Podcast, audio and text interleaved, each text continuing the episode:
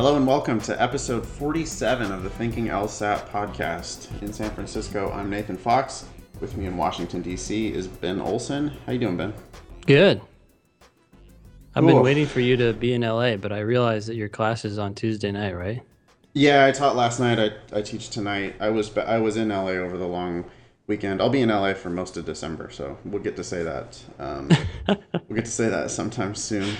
You made me interested. Now I can't stop thinking about it. Yeah, yeah, it's great. I'm looking forward to spending December there. Uh, you know, it's it just we just finally got to fall here in San Francisco. Now that it's November, summer is over, and it got kind of cold again. I got the heater on in my apartment, and um, so yeah, I'm looking forward to uh, getting down to some of the sunshine in the month of December. Yeah. Should be good. Um, today, on episode 47, we have a whole bunch of stuff to talk about. Uh, ben, you have an update on some accommodation stuff from some students that are in your current classes. I'm interested to hear uh, about that. We're going to do one question from the June 2007 uh, LSAT. We're going to talk about some logical reasoning. Then we have a whole bunch of issues from listeners. I don't think I'm even going to go into all of these uh, details at the top of the show, but just we've got we got like five different emails from listeners that we're to go over. So we'll try to knock those out. Um, but let's dive right in. I think. Uh, what's up with the accommodation stuff? Yeah. So in episode 43, we talked to uh, Mika about her accommodations request and the challenges that she faced to get accommodations. And she ended up getting a time and a half. And uh, the, the big reason we were talking with her was because I think it was a Ninth Circuit Court decision. Is that right? I don't even remember. Okay. Well, in any case, the uh, the LSAC lost a court case uh, regarding accommodations. Basically, their accommodations or getting accommodations was very strict and too tough, at least according to a lot of people. And so the big question was, what's going to happen now?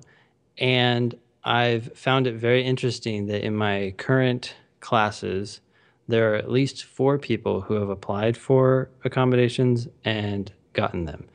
Um, I've just never had that many people who have gotten accommodations. Uh, usually it's maybe one person every other test, you know, and it's like, oh, you got accommodations. Well, let's talk about what you should do differently. Um, so, four people uh, getting it and getting it very fast. I mean, these people came to me at the beginning of class and said, hey, I've been thinking about applying for accommodations. Is this something I should do? And I said, like I always said before, well, um, if you've gotten it in the past, you could apply, but you might not get it. That said, things have changed, so I don't know what the situation is. And all of them applied and got it, or at least uh, most of them applied and got it. I think there might have been someone else who decided not to apply, but um, and they got it really fast. They said they applied, and then within a few days, LSAC had gotten back to him and said, "Yep, you have accommodations. You have time and a half," and so now they're going forward to uh, prepare for that scenario.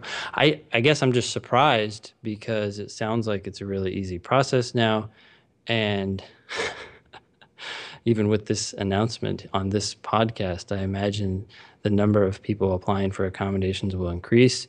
There is no downside to applying for accommodations because they no longer tell the law schools that you got accommodations.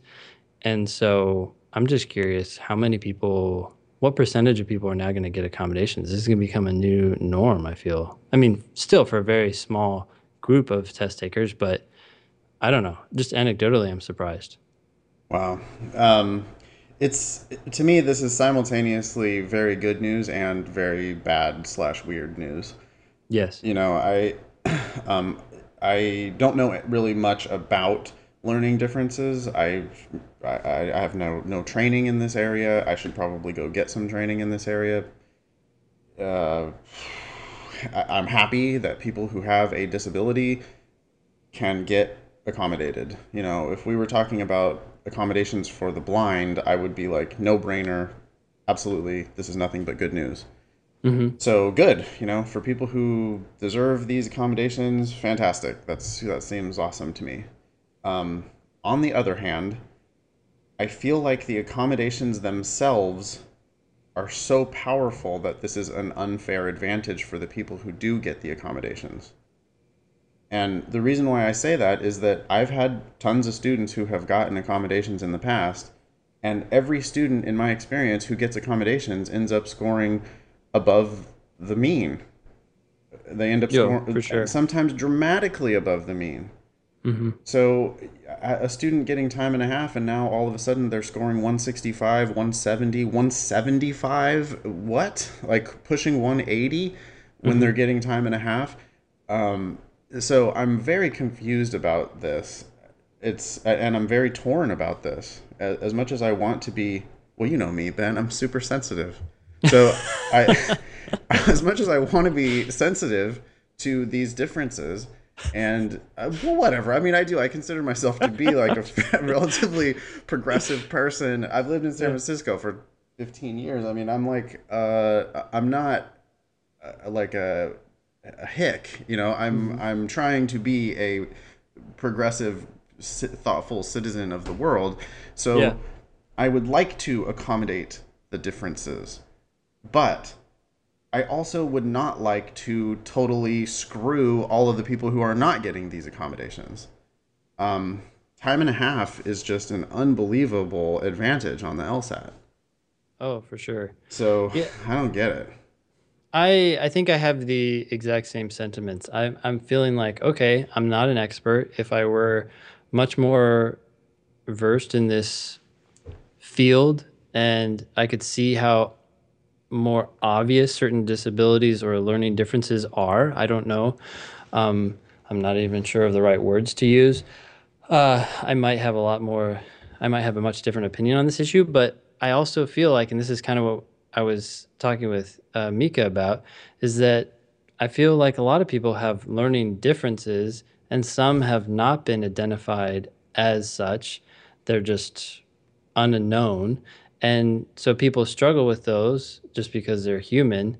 And then they're not being accommodated for that. So it's like if you're going to accommodate for these things, then you have to accommodate for everything. So I'm kind of sympathetic to the way LSAC did it before, which was look, we're going to be really strict and just kind of assume that the best playing field or the most level playing field is to do nothing because everyone has different challenges Yeah. whether that's with reading comprehension or whatnot. And it's hard to say how much of that is related to how much they've studied and how much of that is related to some inherent way of their thinking Yeah. process, which, which may just be a learning difference. I, I, you know, I, again, I don't know much about it, but that's my gut reaction right now. Yeah, and uh, not to mention, I mean, it's a good point that there are people out there with undiagnosed learning differences.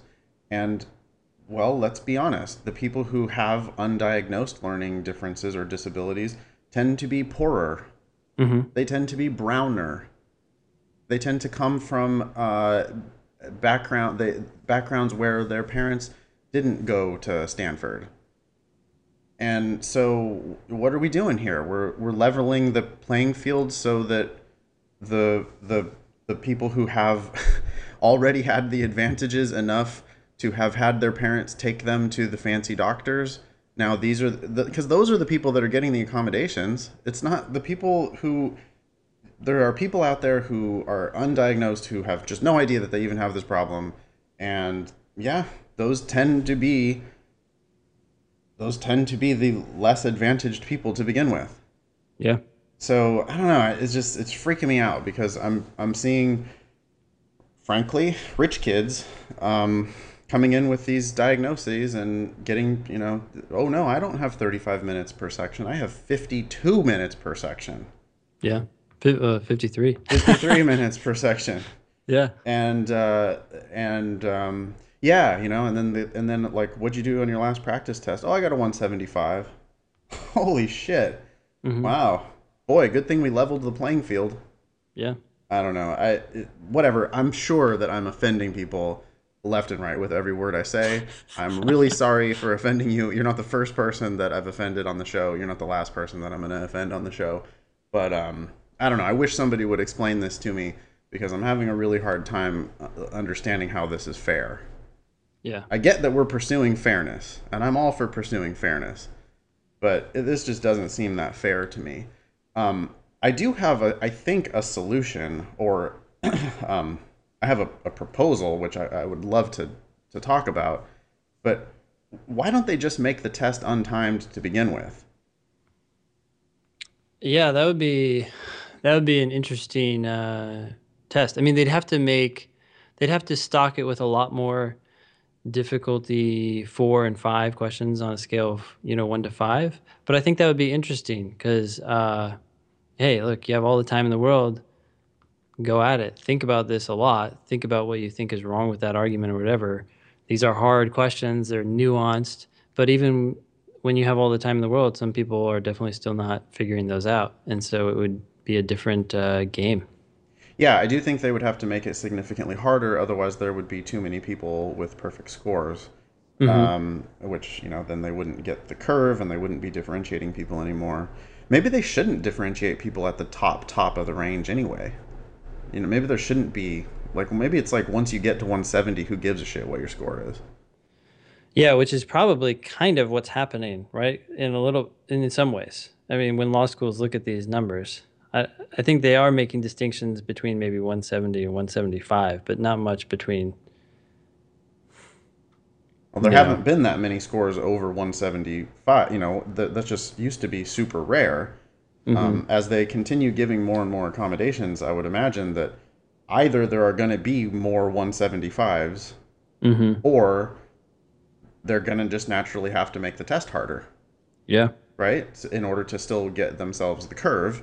They're gonna have to balance it out somehow, Right, Because they got they got to get the same bell curve every time. And I mean, my students who have scored 175 or higher are heavily weighted in the people who have gotten accommodations. All right, Yeah. I'm freaking myself out. This this is like the accommodations apocalypse. Oh, a calm apocalypse. We got zombies, and now we have uh, accommodations we got to worry about. So here's the here's the thing. Um, the flip side of this, and I'm assuming you'd probably agree with me, is if someone came to you and asked you, should they apply for accommodations, Absolutely.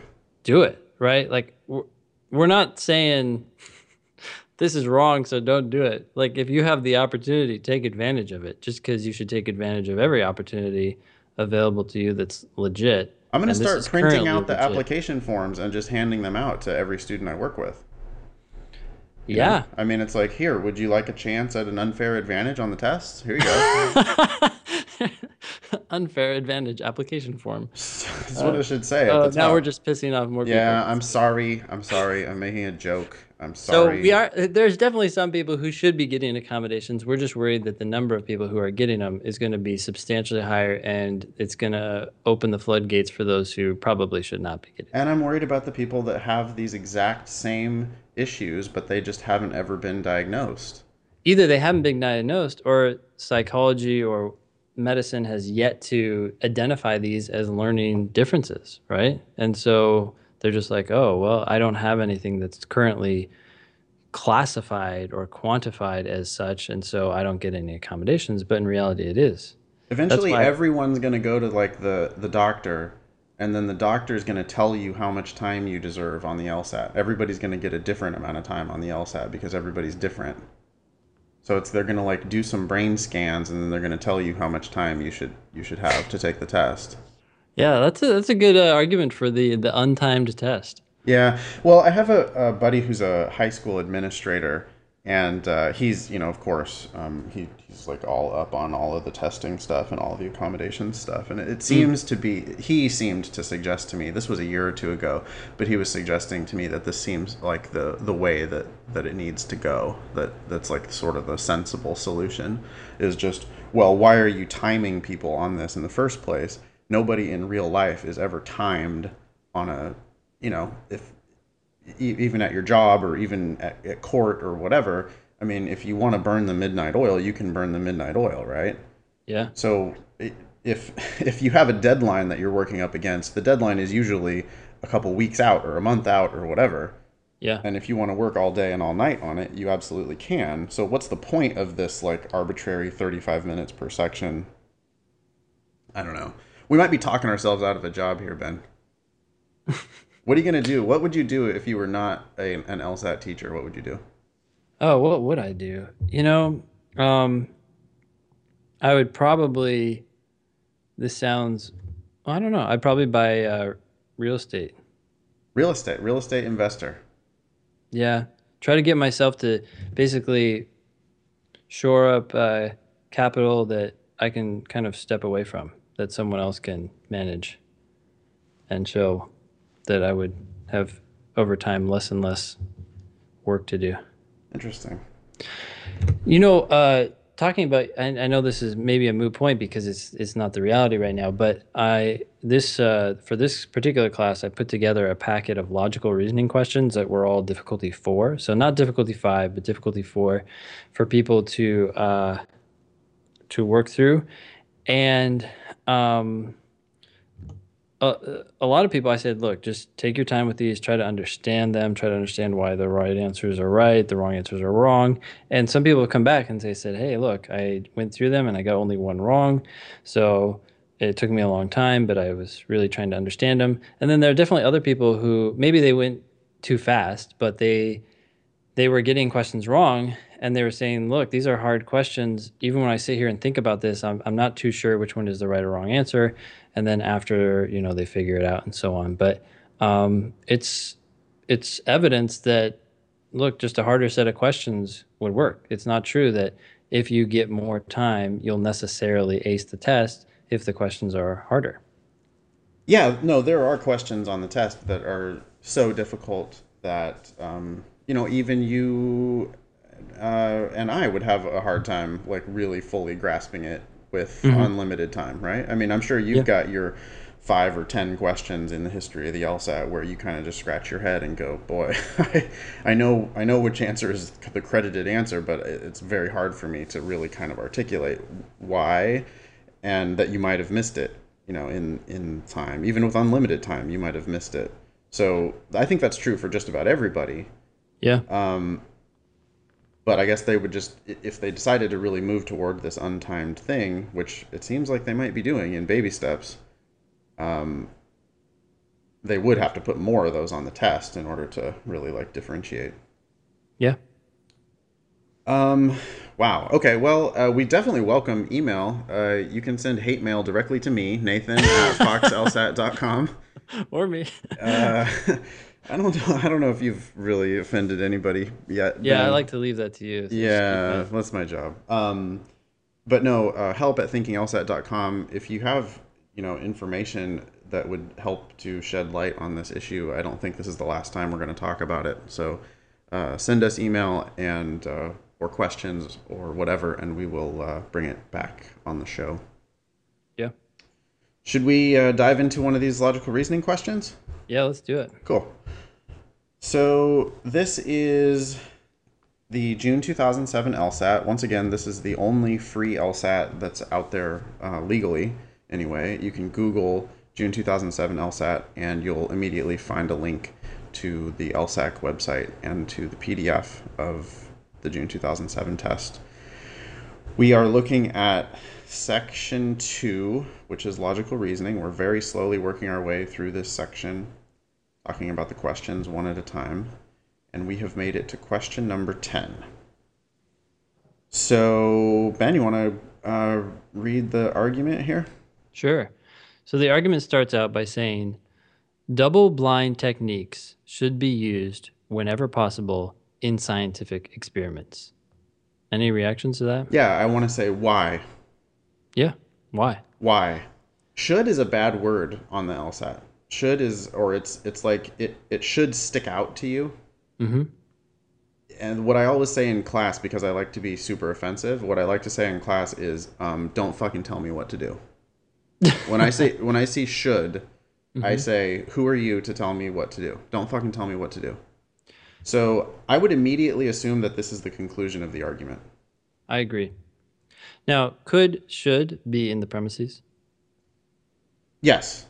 Could should could be in the premises. yes, certainly could, but often it's not. Right? It sounds like a conclusion, but just wanted to point that out so people don't think, oh, should this is the conclusion. No, it's not probably not, is. Right. It's not an absolute thing. Just like I mean, therefore doesn't have to be the conclusion of the argument Yeah. right? It's a nice clue that it would probably be the conclusion of the argument, but um, they can use the word therefore in a premise or in an intermediate conclusion. Um, yeah, but the word should, if they're gonna if they're gonna make a recommendation, right? If they're gonna tell people what should happen, nine times out of 10 Mm-hmm. 99 times out of 100 maybe i mean pretty frequently that's going to turn out to be the conclusion of the argument Yeah. By the way, I just wanted to clarify one thing you just said. I, I, I, I know what you were, I think, trying to say, but it may be interpreted slightly different. When you were talking about the word therefore, Uh-huh. You said um, it can be used as a, you know, to introduce a premise, and that's absolutely correct if it's an intermediate conclusion. But it does always introduce a conclusion. The issue is we just don't know whether it's the main conclusion or the sure yeah yeah, i guess i should have said that yeah i said it's a premise and i said it's an intermediate conclusion there i meant both of those simultaneously yeah Yes. Yeah. Cool. Okay. So uh, then, it, so the question is why? Why should double double blind techniques be used whenever possible in scientific experiments? And if they answer that, then that's probably the main conclusion. yeah Let's that see. is my my first my very first response is just oh yeah why would you say that Yeah. and then if they answer that then that yeah then that indeed would be the conclusion of the argument all right cool Cool. They help prevent the misinterpretations that often arise due to expectations and opinions that scientists already hold. And clearly, scientists should be extremely diligent in trying to avoid such misinterpretations.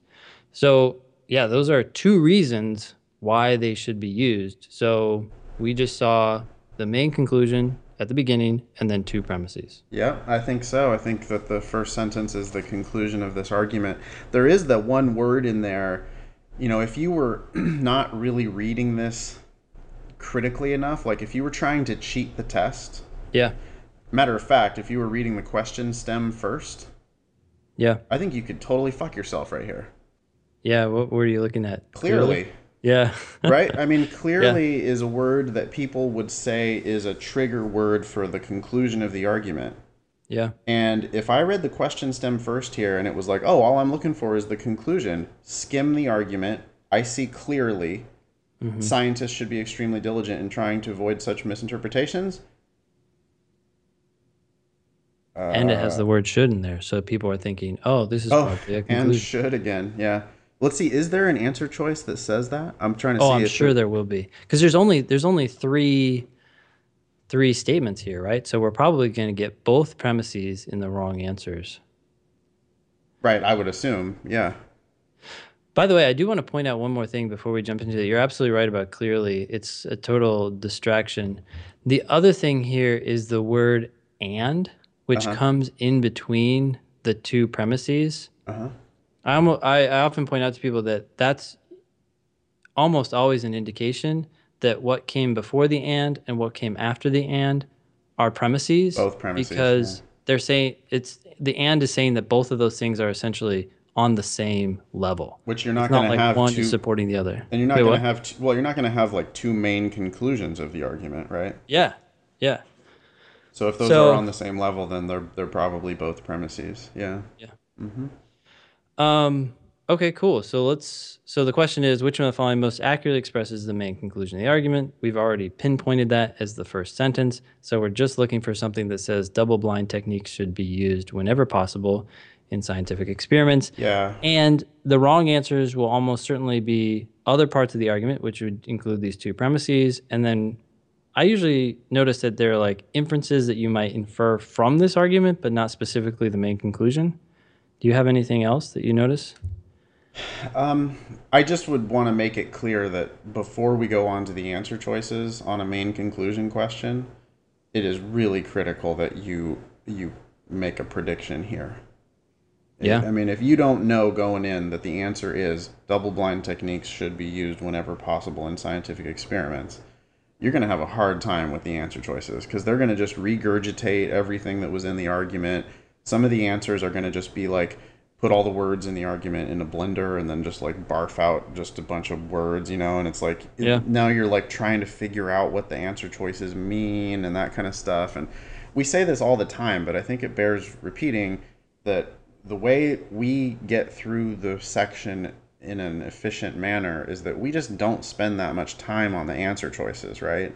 Yep. Especially on a main conclusion question. Yeah. They asked us what the conclusion is. We know what the conclusion is. Matter of fact, we knew what the conclusion is after the reading the first sentence of the argument. We already knew what the conclusion was, or we had a really strong suspicion.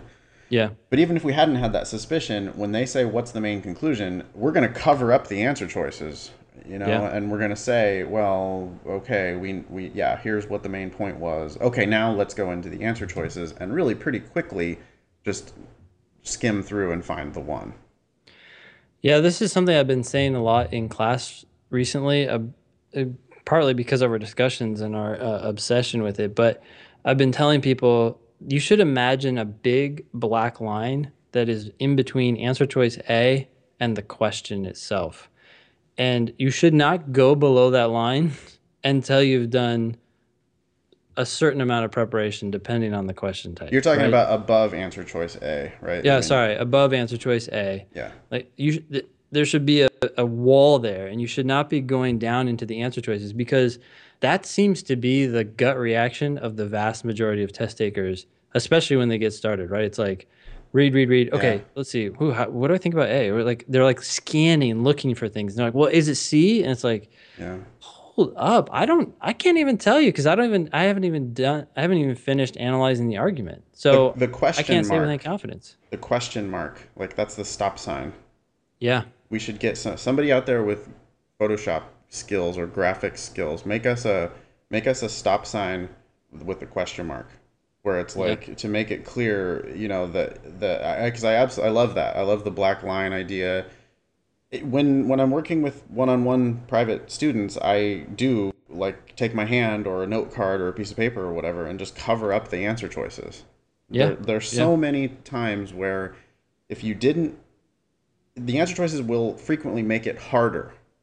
So let's make it easy on ourselves by not looking at the answer choices too quickly.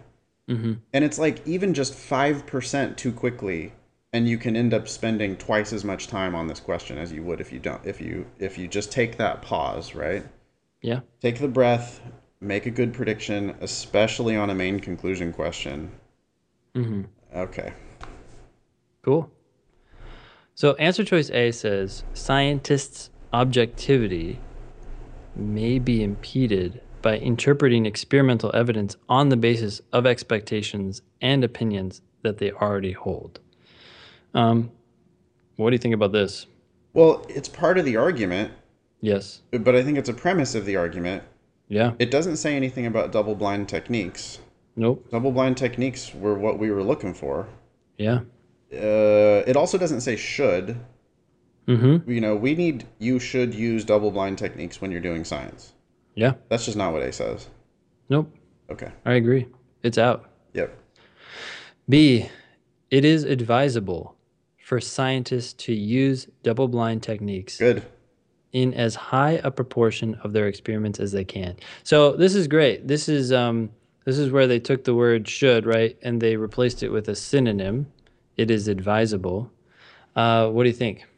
Yeah. I mean, even if that's not quite a synonym, but it's whatever. It's Well, close enough, right? I mean, yeah, yeah, you're right. It's it's subtle shift in meaning, but not a not a big enough shift to make a difference.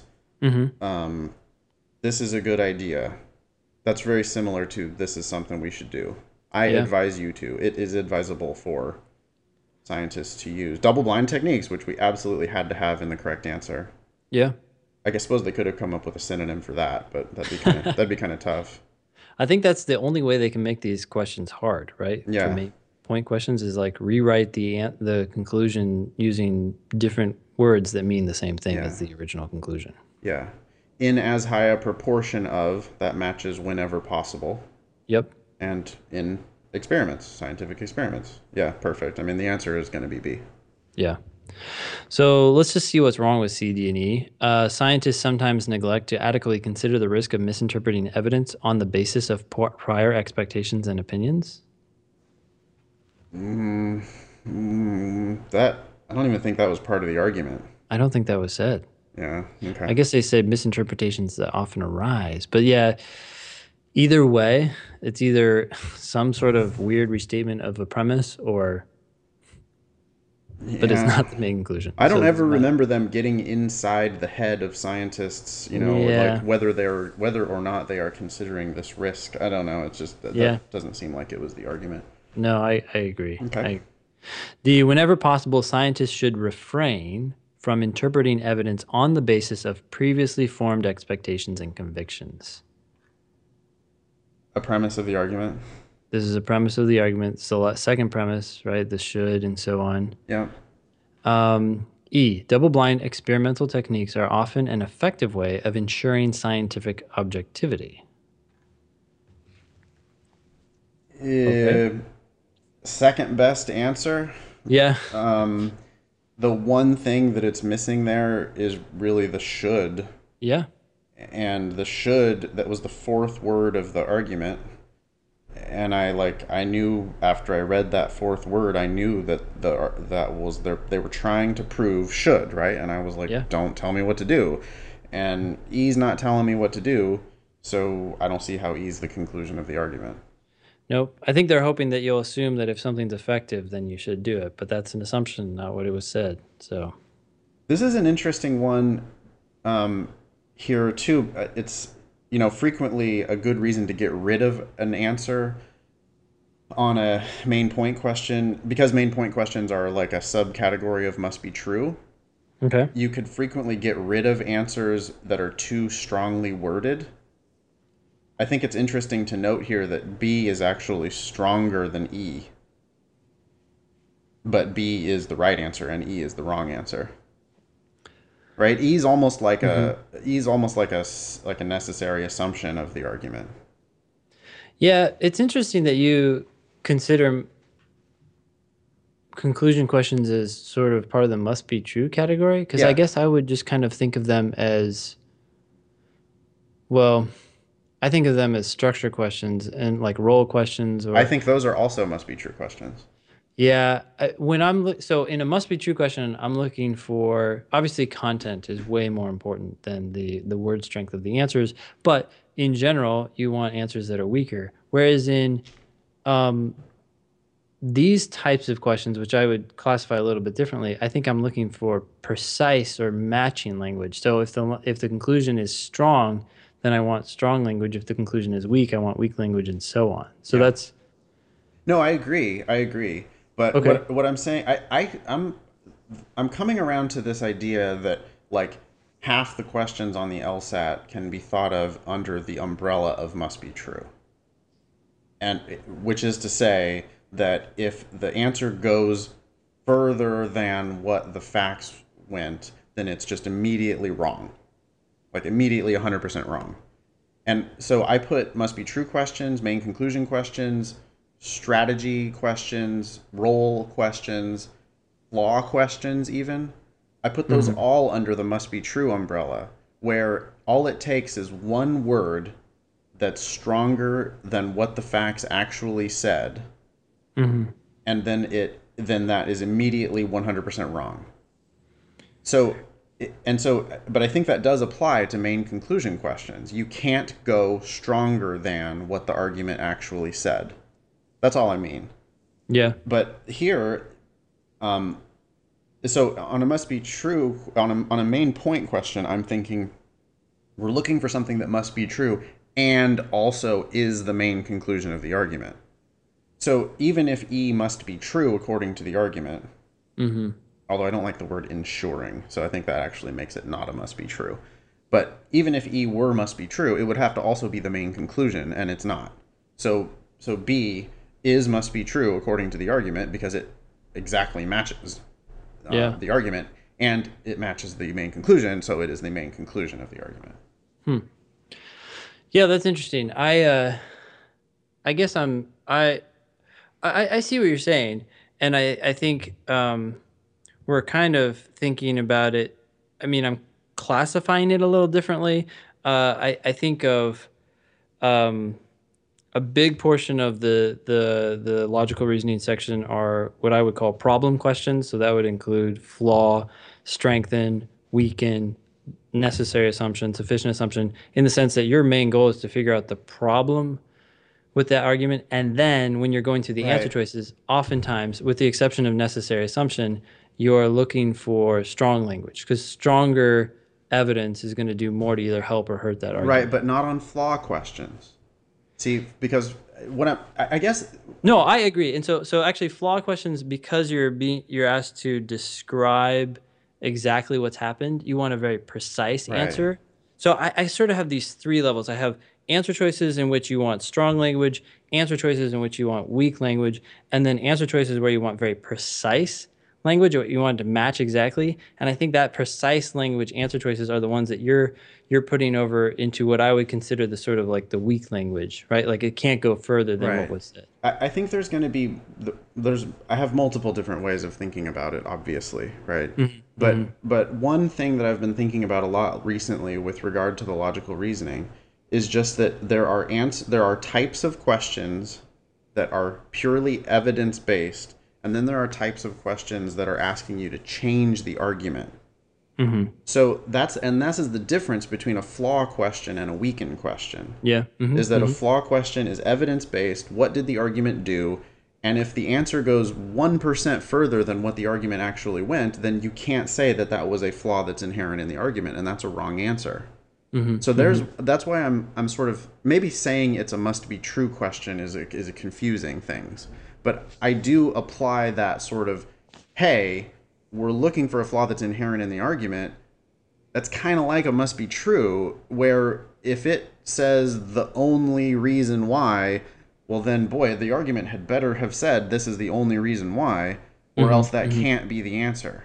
Yeah. on the other hand if this was a weaken question it's like which one if true would weaken the argument? And now the mm-hmm. answer can't possibly be too strong Yeah. because they are asking you to change the argument. So anyway, with the main conclusion question, they're clearly not asking you to change the argument. They're asking you to, what was the ar- what was in the argument. Yeah. And so then I'm I'm approaching that from sort of a must be true mindset. Does that make sense? I'm thinking of a binary kind of a thing where it's either Yeah. must be true or it's not. Yeah. I, I um I, I see what you're saying. I'm playing with sense. it. I mean, I'm, I'm, I'm just, I'm, I'm still. This is a half baked idea, so, you know, we'll, we'll, we can evolve this one. Yeah, cool. All right. Well, so that was uh that was main point and that was good. Do you have anything else to say about that? No, that was question number ten from the June 2007 LSAT. Uh, we will do more of these down the road somewhere, and uh, just to be clear, the answer there was B for number ten of section two of the June 2007 LSAT. All right, cool. Cool.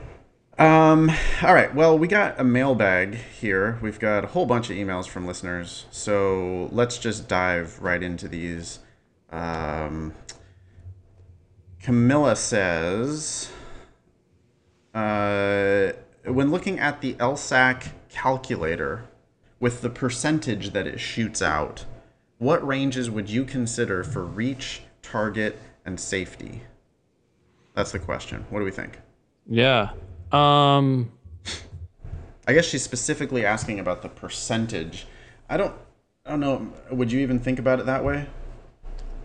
I mean, I guess that's that's the that's the number they they give you. They give you a couple. They give you three numbers. They tell you, they give you the range of the LSAT score that are they're typically admitted. I think, and then they show where your LSAT score is relative to that. So, are you in that range? They do the same thing for GPA, and then they give you a likelihood range. So, for example, Let's yeah, let's do a hypothetical. So I just googled it. I just Yeah. went um and by the way, you can find it immediately if you just search for LSAT GPA calculator. The first thing will be officialguide.lsac.org and it'll be a uh, undergraduate GPA and LSAT score search. So just to make up some arbitrary numbers, let's say you did pretty good in your undergraduate, you got a 3.6 um, and Mm-hmm. hey, that's then, what I put in. Oh, and then let's say that you um, got accommodations on the LSAT and you scored a 175. and let's Okay. see what that does. Well, wait, hold on. The 175 is going to be pretty. That's going to that's going to push a lot of the likelihoods up. Well, we'll just look at the top, top, top schools. Okay, sure.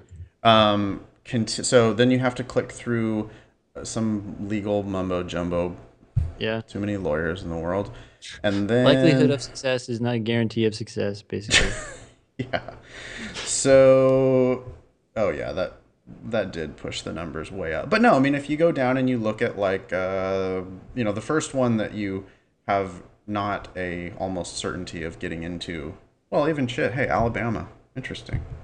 yeah. Um, with your 3.6 and your 175, the LSAT tells you that you have. Oh, I mean, yeah, because 3.6 is not that great at Alabama. Well, here, let's do one thing. Let's sort by likelihood from low to high. Oh shit! I didn't even know you could do that. Yeah, see, oh, so right below that. Oh yeah. So up at the top, yeah, there's a little drop down thing. Sort by likelihood. Wow. Whoa. Wait a minute. Is Yale even in this thing? Must not be. Some schools are not. Yeah. Oh, okay. I was gonna say, if Harvard is number one least likely, then Yale must not even be. Yale is not participating, for whatever reason. Yeah. Um, so here it says that your lowest likelihood school, and it gives you a between a 23 and 33 percent chance. Harvard is your lowest likelihood school. Um, yeah, so that would be what either a reach school or a tar or a target school. Yeah. Yeah. 25% or so. I'd say, I actually think that Kind that's probably. I actually think that's probably like kind of the target school, though, right? I mean, assuming that you want to go to the to a to a good school or one of the better schools that you can get into, or at least that that's one strategy, is to get into the best school that you can get into. Um, you know, if you applied to eight schools where you had a twenty five percent chance of getting into them, yeah. you'd end up with a pretty good chance of getting into one of those eight schools. So that would actually seem to be target. I think you're right, Ben. I think I put too high of a number. Want to make it 170 instead? Sure. Okay, so I'm changing that. 3.6 and a 170. Still sorted from low to high. Yeah, okay, so now Harvard becomes a between 4 and 14% chance. And that seems a lot more now like a reach school. Yeah. I don't know. I I'm so, I don't think we can answer um, Camilla's question exactly. I, Mm-hmm. All I would say is, um, you want to have some sort of a of a range, right? I mean, you want to have a port. I, I like to think of it as like a portfolio of schools that you're applying to, Yeah. because you just don't know where you're going to get in. There, there is no guarantee. I mean, we hear stories all the time of people not getting in, right, when you thought they would, Yeah. and people getting in when you thought they wouldn't. Yep. So I think it's important that you apply to a wide range. Um, I also would really encourage people to apply to schools where they are. When people say safety, and and um, Camilla actually did use the word safety Mm-hmm. in her um, in her question. I, I that I guess that's one way you could think about it, but another way you could think about it is um, a school that would be very likely to give you scholarship money. Yeah. And I think that a lot of people should be really thinking about trying to get scholarship money to go to law school, Yeah. especially those who are not 100% sure of what they're going to do with their JD. Yeah. So, you know, this this student again to say like, okay, I have a 3.6 and a 170. That's a pretty good candidate for law school. Mm-hmm. But I wouldn't insist on going to a top 14 school necessarily.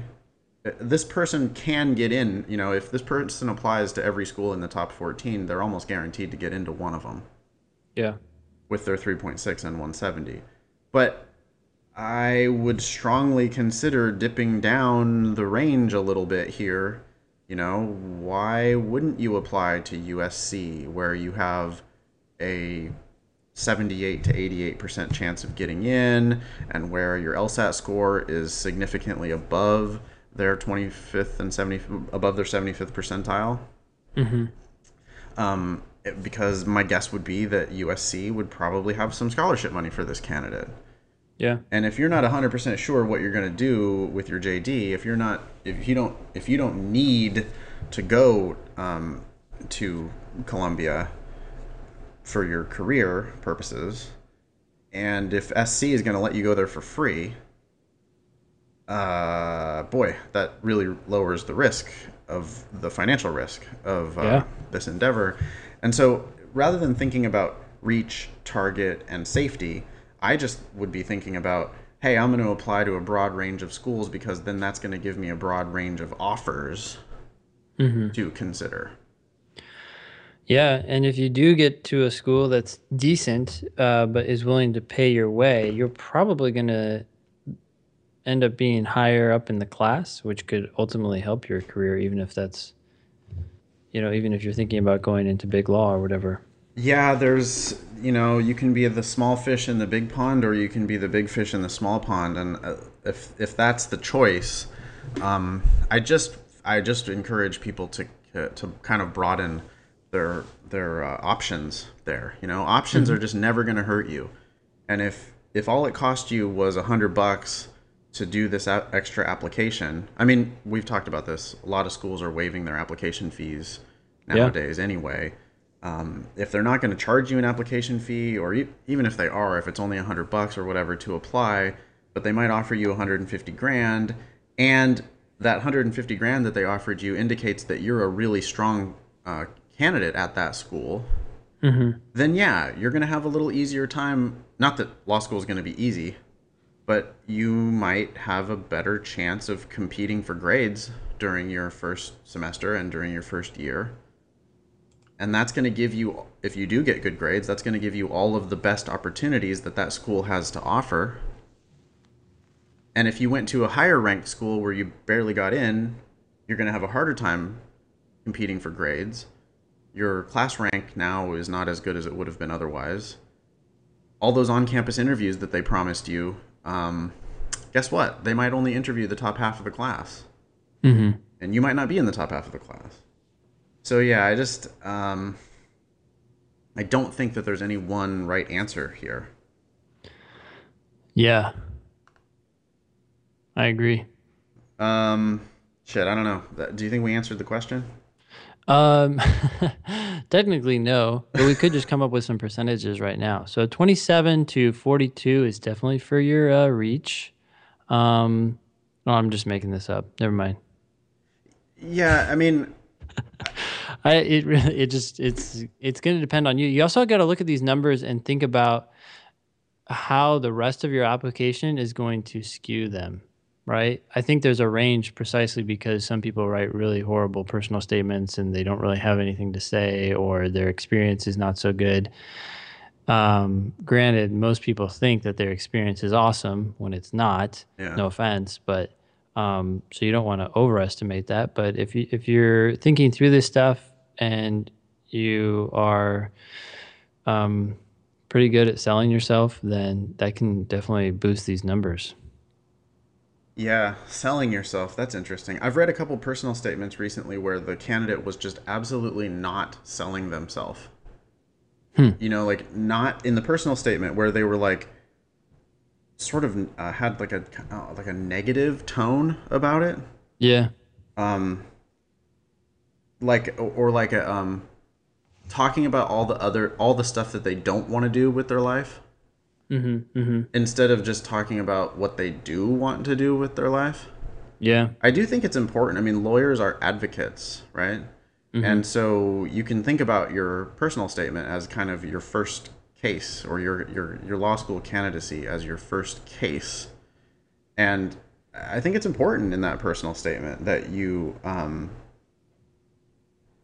that you advocate for yourself as best you can. It's difficult because people don't like to, you know, pump themselves up like that. Yeah, it's also hard too because if you do it directly, it often falls flat. But if you take a lesson from politicians, politicians usually sell themselves by telling stories about themselves that sort of convey one message, which is, oh, I'm telling you this story. But that story happens to convey another underlying message like, I'm competent, I was able to save this company, uh, or whatever they're saying, you know, whatever Yeah, their well, story is. It's the difference between showing and telling. You know, if you Yeah. come in and you just like have a whole bunch of adjectives and adverbs and you're just um it's conclusory where all you're doing is just telling the reader how diligent you are. Mm-hmm. It's easy anyone can say that. anyone can say I am diligent, I am smart, I am blah blah blah, and that's not that's not doing anything because people Yeah. are going to be skeptical and people are going to read that and they're going to roll their eyes and they're going to say, "Sure, you are. Of course, you're going to say that." Yeah. But if you start telling an anecdote from your life, it could be a job story, it could be a school story, it could be a family story, you know, it could be almost anything. And you then just where you're using like nouns and verbs and you're you're showing there's like action, there's a story there. Yeah. For one, it's way more entertaining. Mm-hmm. And for two, the reader is then going to naturally come to conclusions about your character. Yeah. And when they come to the conclusion that you're diligent, then they really believe it. Yeah. And you do not need to ever say, I am diligent, because you've told a story that shows yourself being diligent, and then now they really get it and they really buy it. Yeah. That's the one thing I wish I saw more of in personal statements was just like, boy, tell me a story that shows me an aspect of your personality instead of just claiming aspects of your personality. Yeah. Okay. Um, apply to a wide range of schools. Um, one point that I want to make, I guess, a little bit clearer is that if there, if if you have a twenty five percent chance of getting into a school, um, yeah, okay, you have a one in four chance of getting into that school. But if you apply to a whole bunch of those, the odds become very likely that you will get into one of those schools. So, you know, they're not all reaches. You just don't know which one you're going to get into. All right. Um, next question. We're going slow, like always.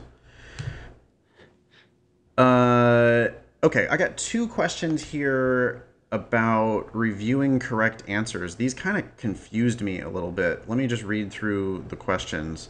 So, Jack says, as I work through practice logical reasoning sections, should I spend time reviewing questions that I got correct? If so, should I give them the same amount of time as incorrect answers? Um, Beth asks the similar question. When reviewing explanations for the test questions I did, should I review all the questions I got right, review all the questions I got wrong? Should I look at the explanation of why the uh, answers that I didn't select were wrong?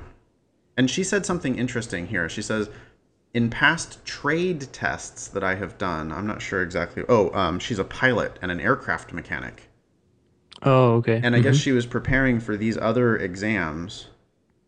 And she was encouraged not to review the wrong answer explanations because it could reinforce a wrong thought process. Whoa. So just says just by reading a pattern you make it more normal and after continually doing this the wrong answer pattern seems like it could be a possibility. Uh, Yeah, I responded that same way. Eh. What do you, what do you mean? well, no. So I feel like understanding precisely why the wrong answer is wrong can illuminate the rule that makes that answer wrong and will make future answers wrong. Because the LSAT, a lot of times uh, people feel like two answers are very close and it's just a matter of degree. And that is true in some cases. But in other cases, their reason for why the wrong answer is wrong is just, oh, this answer is worse. And I'm saying, no, that answer could never work, even if you got rid of the correct answer. Yeah, boy, I get that a lot in class. Like, well, but if B wasn't there, then D would be the answer, right? Yeah. I'm like, no, no, No. D sucks, and I'm gonna tell you exactly why D sucks. Sorry, Yeah, and go ahead. us- no, that's exactly it. There's usually some word or some phrase, and it's like this answer choice is talking about companies in general as opposed to these particular kinds of companies, and then everybody's like, "Oh, I can't believe I missed that. This is yeah, this is over." You know, it's like It's there's not even debate wrong. anymore. Yeah. People are debating certain words like, oh well, this the word many is a little stronger than some, so I think this is why this one's. And you're if if that's the rule that you take away from that question, then you've just muddied the waters. Right now, you're going to be comparing things that are essentially the same logically, and perpetuating myths. Yeah, yeah. Yeah.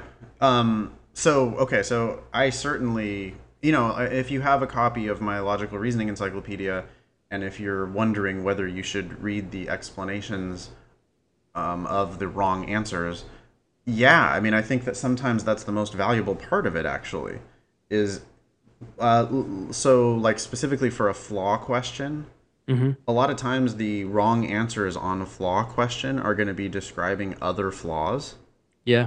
That are commonly tested. And in my explanations, I think you'll see me saying, well, in order for this to be the correct answer, the argument would have had to have said XYZ. Mm-hmm. And I think that that can be really useful. Like it can help you to just get more familiar with all of the portfolio of common flaws. Um, yeah, so I would definitely read those um, if you had time. I think understanding why the wrong answers are wrong is great. Now, that said, sometimes the wrong answers are wrong because they're gibberish. Certainly. I think it, it's especially when it comes down to the two that you're debating, right? And if you debate the if you're debating the most tempting wrong answer, there's probably some little lesson in there that you can learn. Whereas some answers are just so weird or off Yeah. that you're just like, yeah, it's wrong, but right. I don't know what it's talking about. Right. I certainly wouldn't shy away from reading explanations about wrong answer choices. I'll, I'll say that for sure. Yeah. Um, so then what do we think about this idea of should we review the questions that we got right? Well, my compromise to that is as you're going through the section, if you're not, I feel like, I think we talked about this last time. Like, if you don't know whether or not the answer that you chose is 100% correct, I mean, maybe not 100%, but you should be very confident for the vast majority of questions that you're, the answers that you're choosing. So as you go through the section, if you're not totally sure that the answer is D, that's a sign that you should probably flag that question and review it later, even if you end up getting it right. Yeah, I think that's fine. Um, because well, we always hear the like. I'm sure you hear this, um, you know, a few times a year at least. Like, yeah, when I whenever I review my test, I had noticed that every time I narrow it down to a 50-50, I always choose the wrong answer. Yeah. Right? And we've talked about this before. That's clearly selection bias. The reason why you think you're always choosing the wrong answer is that you're only reviewing your mistakes. And so you look at the ones where you narrowed it down to a 50 50, or people, similarly, people will say, every time I change the answer, I get it wrong. So I should just not change it. Right. And it's like, well, no, because you're only reviewing your mistakes. So some of those mistakes are ones where you did change it to the wrong answer, but you're not reviewing the ones where you changed it to the right answer. And so now you have this illusion that every time you change it or every time you narrow it down to a 50 50, you always miss it. And that's absolutely not what's happening. So, Yeah. right. If, if you're not sure about a question, then I do think you should flag it and review it. What do you think about the idea, though, of like I had a student uh, just yesterday on Skype that I was talking to who um, said that he was blind reviewing every test. Essentially, he does the test once, timed, Yeah. then he does it again, blind, untimed. I don't- He's telling me, and by the way, of course, he's telling me that you know he scores nearly perfectly when he does it untimed. Or Yeah. and, and it's like, oh well, maybe you should get accommodations. That'd be great. Yeah. yeah, going back to that. Uh, well, I I feel like that's sure. I think in some level on some level that's helpful, but we're also balancing that against all the stuff that you can do out there and your time you spend doing that is going to be time that you cannot spend on doing new questions. People do make the mistake of doing a section, not reviewing it, which we've talked about a lot, and then going on to the next one. So those people are doing too many questions without learning anything from the ones that they're doing. But this strikes me as someone who's doing too much with the questions that they have presumably a lot of them gotten right. You know? Yeah, I mean, we do. Yeah, we have to talk about efficiency, and if if efficiency is your number one goal, I mean, I could even say, hey, let's just only review your mistakes, right? If you really mm-hmm. had limited time, then Yeah. do a section and review your mistakes. If you had a little more time, also review the ones that you weren't 100% sure about but got right. Yeah. If you have unlimited time, then okay, fine. I guess you could go ahead and, you know, write an academic treatise about why the right answer is right on a question that you absolutely 100% certainly know. I guess that does deepen your knowledge, Yeah. but it's also using an awful lot of time and burning an awful lot of calories for, you know, um, maybe not a huge benefit. I mean, I think the one good news here is that this student is uh, erring on the side of reviewing and trying to understand, which I think a lot of students don't do. Yeah, right. Is this Jack? Or is this someone No, else? no, this is not Jack. This the student that I'm talking about on Skype. Oh, yeah. No, this, this- is someone else. Yeah, the student he's studying 30 hours a week. Holy smokes. I know. Every time I hear that, I just can't believe it. Um, I would think that you could get more bang for your buck, you know, and you could also like have a life and get some fresh air and exercise and stuff um, by not doing that. I really don't like the strategy of like I'm gonna review every single question on the entire test, even if I got it right. I, I maybe some a little bit of that or something, but I, I just boy, I cannot recommend a lot of that. No, I mean, so uh, yeah, all I was saying is he, he's, it sounds like it's good that he's reviewing. He just needs to to go push the the scale back, you know, just add more new stuff to his. add more new stuff focus more on your mistakes. I think that's gonna Yeah. tweak it. Yeah that's gonna like result in a little bit um, faster progress. Yeah. um, here's so here's another question. This is also in jack's email. And by the way thanks jack beth um, camilla. Thanks everybody who writes into the show. We really appreciate it. Um, so this is one i'd never heard before. He says i also wanted to ask about the power score analysis of arguments. In the logical reasoning bible which by the way i think the power score logical reasoning bible is, is good. Um, a little bit dry maybe but i think it's pretty fundamentally sound. But i had never heard this before. They say that a test taker should assume that the speaker in an lsat argument has carefully considered all possible causes and outcomes of a causation statement. What? I know. They go on to say that the conclusion stated on the page was chosen because the speaker believes it is absolutely correct. He says Oh, okay. Yeah, go ahead. Sorry. he says I guess this makes some sense to me. However, as you guys have discussed as a test taker, I just I try to be very skeptical of the arguments. I guess my question is can you reconcile the difference between believing that the speaker carefully arrives at a conclusion and believing as a test taker that the speaker is incorrect or has made a poor argument?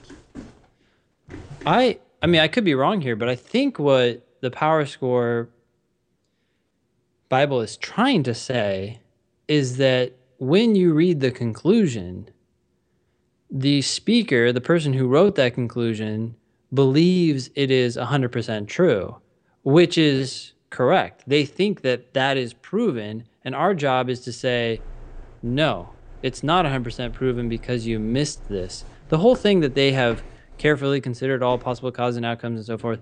Um, maybe they think they have, and maybe that's why they think that their conclusion is 100% true, but that's just all the more reason to go after it because it's not guaranteed to be true. Yeah, I think that the answer here to I think I, I think I get it now, and I think the answer is um, even idiots can carefully consider things and think that they're right. Yeah. And so just because they've carefully considered it, just because they think they're right, does not mean that they are right. Even Yeah. if they think they have carefully, I guess that maybe they're Jack is misunderstanding, right? The speaker in an LSAT argument has carefully considered all possible causes. Yeah, okay, fine. They think they have, Yeah. but they still could be 100% wrong, and they could be obviously wrong. So I could be misreading Jack, but it sounds like he's thinking that the Power Score Bible is telling him to give the speaker the benefit of the doubt or to trust the speaker because the speaker has carefully considered all these Yeah. things. Even if the speaker has carefully considered all these things, they are almost certainly wrong, which is why this is a flaw question and we're going after it. I'm wondering what the point is, and I'd have to read that part of the LR Bible. I mean, I'm sure that they had a that they had like a thoughtful point that they were making, but I feel like this they do have the the possibility of leading people astray here. I mean, Jack seems like he has been led astray here. Um, I certainly don't find it useful when I'm reading the argument to be thinking like, well, you know, they really thought about this before they wrote this. I, that's not my my mindset at all. Is it yours? No, I um there was something else. I, I this is totally unfair because I haven't read it recently, but I do remember reading it some time ago. Uh, they had some comments about causal statements, and my I'll just look it up before the next episode. But I think what it said was when the conclusion says A causes B, the author is thinking that A is the only thing that causes B, and that's not true. If someone says A causes B, you may take issue with that and say that A doesn't cause B, but that statement is not saying that anything else doesn't cause B. No, but but an alternate cause does nonetheless weaken that argument. It does because it undercuts the well, it weakens the idea that that might be the cause. Right. But to say that that author is thinking That it's that the that's only the cause only cause, necessarily. Right. It's not fair. If that was a flaw question, it would not be fair to say that they have assumed that this is the only cause. yes, which is sometimes the uh, the wrong which answer. could be a, which absolutely could be a wrong answer yeah so so yeah i mean this then maybe would be leading the reader astray if it when it, again it says assume that the speaker in an lsat argument has carefully considered all possible causes on a causation statement Yeah. but no that does not mean when they say a causes b that does not mean that they think a is the only cause of b yeah. so that would not be right on a flaw question to accuse them of that Yeah. they they did not say unless they specifically said it Yeah. If they said only Right. A or whatever, but right but unless they said that you can't assume that that's what they think nonetheless if you're trying to attack their cause and effect argument if you can come up with an alternate cause you know hey what about this if it is indeed true that this other thing has the same effect as what you're trying to talk about then yeah you have subtly undermined their argument and that could be a weakener yeah. Um, okay. Cool. Um, all right. I think we got that. yeah. All right, great. Uh, couple more emails here. These ones kind of overlap. Uh, Chris says,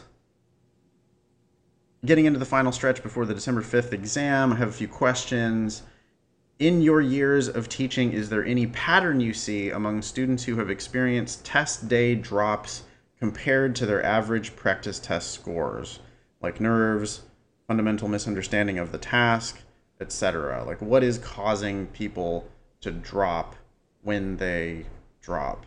And um, Courtney says something very similar. I got a 160 in June and a 164 in October. However, when I was preparing for the October test, I was scoring much higher when I was doing full practice tests, around the low 170s. Um, 164 was quite a surprise. Do you have any thoughts on how to bring my test day scores up to match my practice scores? I'm taking them in similar testing environments, usually proctored by someone else, and of course timed exactly like the official test. What do we think about that? So the question to me sounds like what causes uh, the official test day score drop? Yeah. Uh-huh. Yeah. And I guess I would like to clarify, first of all, what a drop is. Because sometimes I get people who write me and say, hey, I was scoring between 164 and 166, and then I got a 163 on test day. You know, what happened? And I'm thinking, well, Nothing. Nothing Statistically insignificant. yeah, that's just within your range. Unfortunately, it's on the lower end of that range. Even a 162 is not unsurprising at all. And so I think a lot of people give a lot of weight to one or two points Right. where things are going up and down all the time in that range. I feel like most people have a range that's even wider than that. I mean, Yeah, I'm never yeah. surprised by three or four or five points one way or the other. That just seems like shit happens kind of thing. Yeah.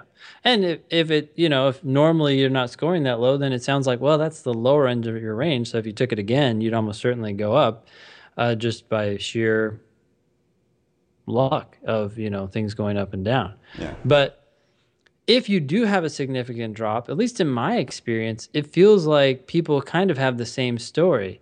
They were really nervous the night before, they had trouble sleeping.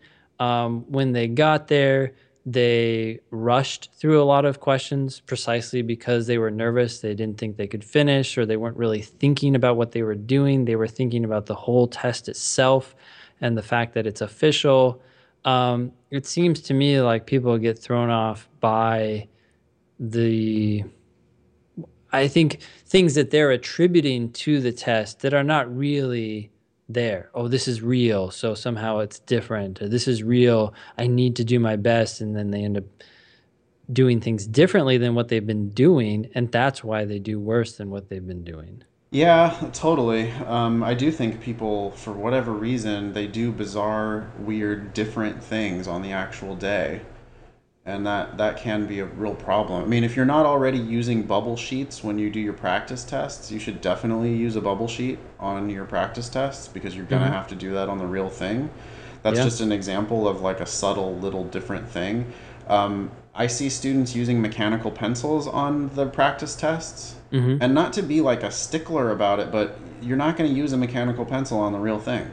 Yeah. And why would you do anything different if you could if you could control it and do the same thing on your practice test as you're doing on the actual day? Well then why wouldn't you?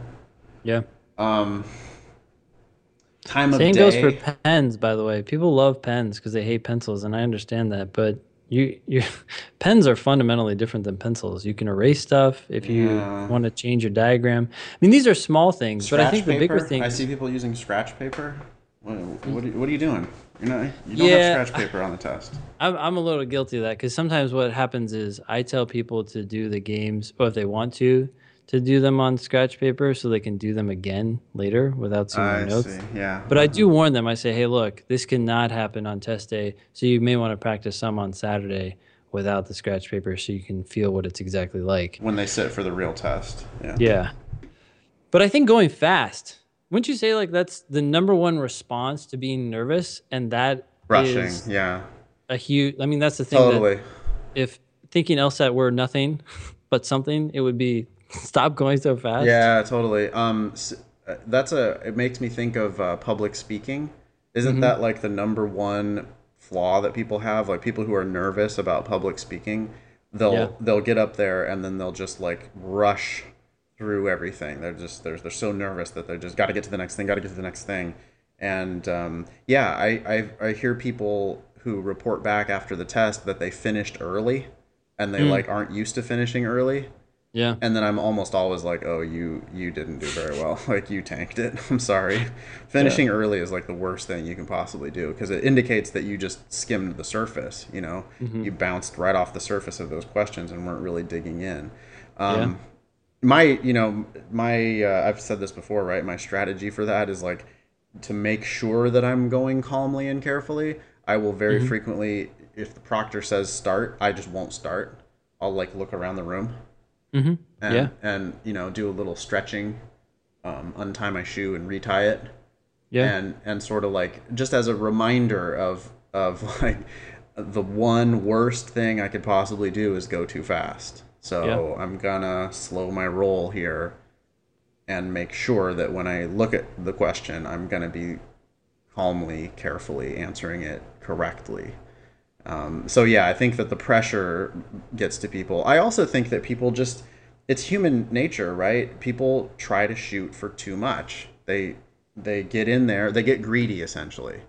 Yeah. They get in there on the day of the test and they're thinking, well, my practice test average was 163, and that's pretty solid, and I guess I'd be happy with a 163, but boy, I would really like a 167, or boy, I would really like that 170. Mm-hmm. And then they, re- in order to get a 170, they think they need to finish, whereas to get a 163, you clearly don't need to finish. Mm-hmm. And they think they need to finish to get that 170, so then they try to finish, and then it's like, oh, next thing you know, they got a 154. Yeah. Because they just bit off more than they could chew. Yeah. I think that's a big problem on the day of the test. I, re- I really like the idea of not doing something right at the beginning. Um, have I talked about taking a deep breath before? No, but I like that idea. Well, the I read this study like a year ago or six months ago that said that when you take a deep breath, that within one to two seconds, blood in your brain is redirected from the amygdala, which is apparently the emotional center or something like that, to your prefrontal cortex because you're sending a signal to your brain that you're not in a Mm. stress situation. Mm-hmm. And so just taking that deep breath it can, has a physiological effect on it like changes literally what's happening in your head. It's not something that's just like, oh, I I did this like eastern you know, philosophical thing of taking a deep breath. Like it, no, it actually changes something in your brain. Yeah, that you can control your body with your mind, and you can also control your mind with your body. And Yeah. so that decision to to you know to take that deep breath, you're doing something to your body that then is going to have this effect back on your mind. Um, Yeah. No, yeah, that is that is really interesting. I should start doing that when I like do sections in class. I should start I should start doing like a you know, not to be too like mystical yoga man or anything, but to just say like, hey everybody, can we please like before we do this, you know, everybody take a deep breath. Mm-hmm. And yeah, that's a good point. I mean, I, I that I, I think that could be really helpful for people.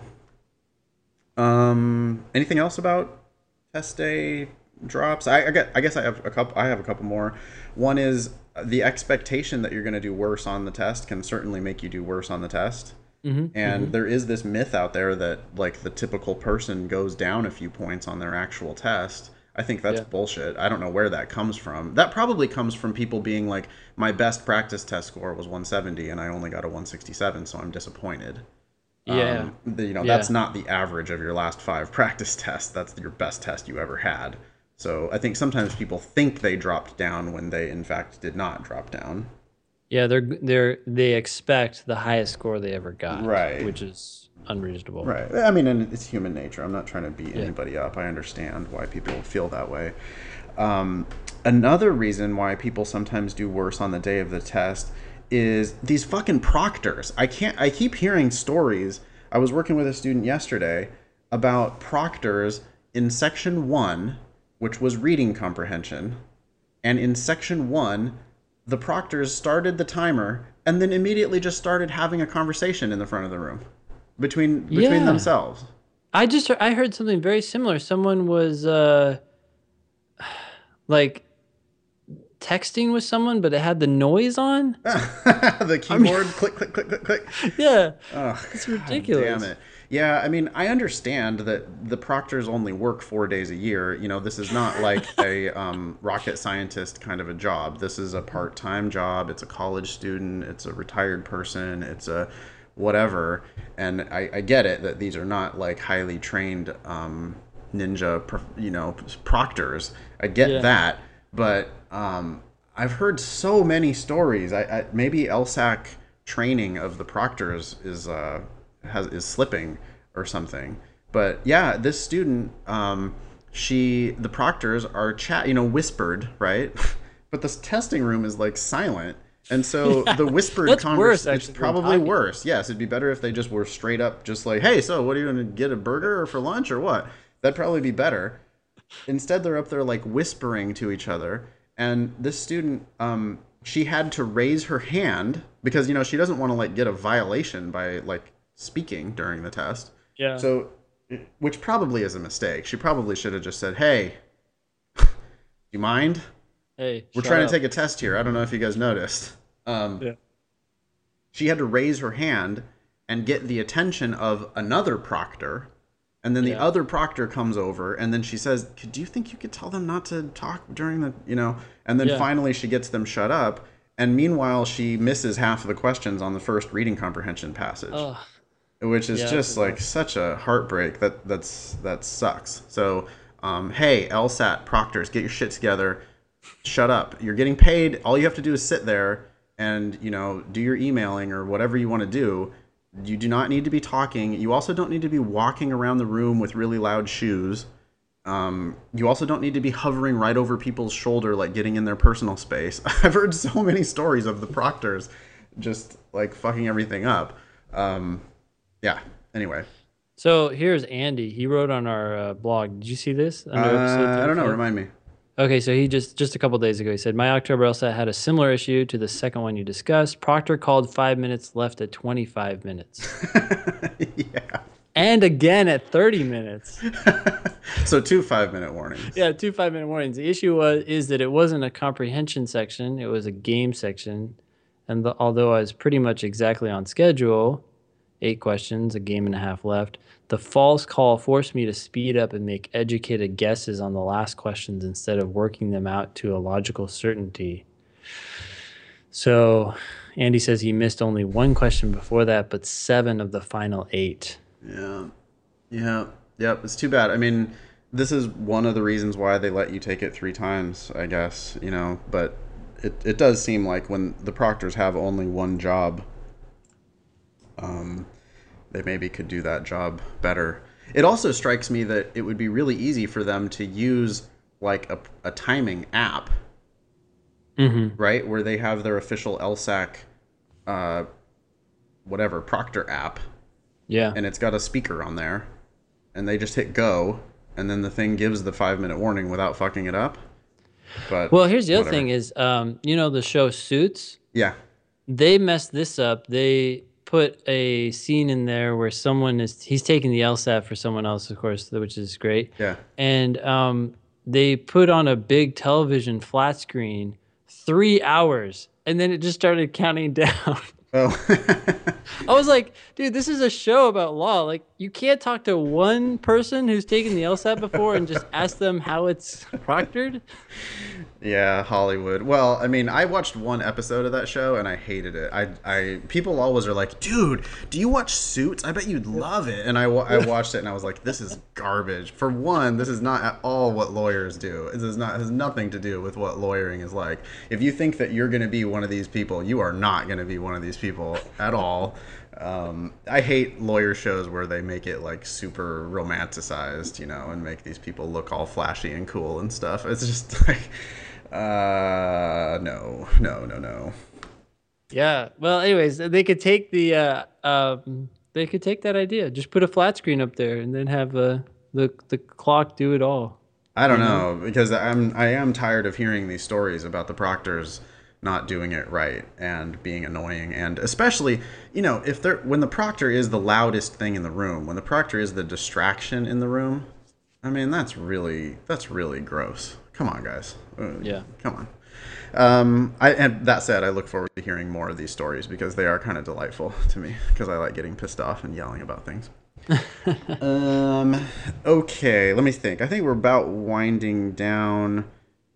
Uh let's see. Chris had a couple more questions. He's asking about whether he should drill specific question types. He says i'm taking three practice tests a week one on monday one on thursday and then the third he breaks up into four questions or four sections and he does those on the other days Mm-hmm. and then the Okay. rest of the time he spends reviewing these exams thoroughly. That's pretty good. That's a lot of work, man. Three full tests a week plus review. Yeah. That's Yeah. got to be what 15 20 hours of, of study a week probably. Sure. He says, "I'm wondering if I should cut one of these days to focus on drilling specific types or do you guys believe that in taking practice exams and sections I'll eventually start to see the patterns that will help me strengthen the gaps in my reasoning and understanding?" I don't think we should spend too much time on this because I do believe we've talked about this before. Yeah, I mean, my quick answer would be I would focus on drilling specific types if you know that you really suffer in a necessary assumption question or something like that. So, doing several of those for a specific reason, I wouldn't just do specific types just for the sake of doing types. If if he wants to do some sort of drilling, though, I would suggest um, doing harder questions if he really is scoring in the high 160s or so, or mid 160s, I guess, uh, because those are the questions he's typically getting wrong in the sections. So he still needs to do a lot of full length sections, but um, to sort of more effectively use his time, go and do a set of hard random questions, not necessarily necessary assumption or strengthen or whatever. Just do hard questions so he can sort of cut to the chase. That's what I I think. Yeah, if you did nothing but just mixed sections, I would never complain about that. I mean, I think Mm-hmm. mixed sections are the foundation. That's that's really the, what the test is all about: is doing mixed sections and identifying the question type as you go and answering the Yeah. question. Um, so I I'm fine with his existing practice schedule. He does say he, another question. He says, from your years of teaching LSAT, what would you say helped students break from the low 160s to the high 160s or to 170 plus? Um, he's averaging between 161 and 164, and he wants to know, you know, basically how do I get out of that? How do I get to 170? And in line with his question about drilling question types, one thing that is really, really common for students who are trying to make it to that next plateau, and I'm, I'm talking specifically about people that are already over 160 and are trying to get to 165, or you're at 165 and you're trying to get to 170. Um, can you tell in a heartbeat, can you tell me the difference between a sufficient assumption question and a necessary assumption question? Because I, I really frequently find that even high scorers can't comfortably answer that question. Yeah. And I Yeah. think that that can be, you know, the difference by the time you get to the late teens, early 20s in a logical reasoning section, they are going to be asking you questions where you have to know the difference between those two question types in order to get the question right. Yeah. And also, you can save a lot of time, especially if it's a sufficient assumption question. You can save a lot of time by just having sufficient assumption questions nailed down that, like, hey, this is actually a pretty easy type of question. Mm-hmm. So I might say he should diagnose himself on that. You know, if he's already rock solid on that, great. But if he's not rock solid on that, that is the kind of thing that gets people from 165 to 170 when they actually finally master that. So then I might say, okay, go drill that until you're sure you've got it. But then, yeah, pretty quickly go back to um, just doing mixed sections. At least that's what I would say. I would I guess the one thing is if he is concerned about specific types, he could try to figure out what types he's struggling with by putting his test scores into the the score tracker that I have, which is just on strategyprep.com forward slash tracker. Um, you have to put in a few tests to really start to see a pattern, but he could do that. Yeah, absolutely. That would be a way of diagnosing it. And if he notices that he's missing a whole bunch of sufficient assumption or a whole bunch of necessary assumption or a whole bunch of any other type, then he could absolutely go find some resource to help him drill that type. So yeah, that's a good that's a good suggestion. What is it again? Strategyprep.com forward slash tracker. Yep, that's right.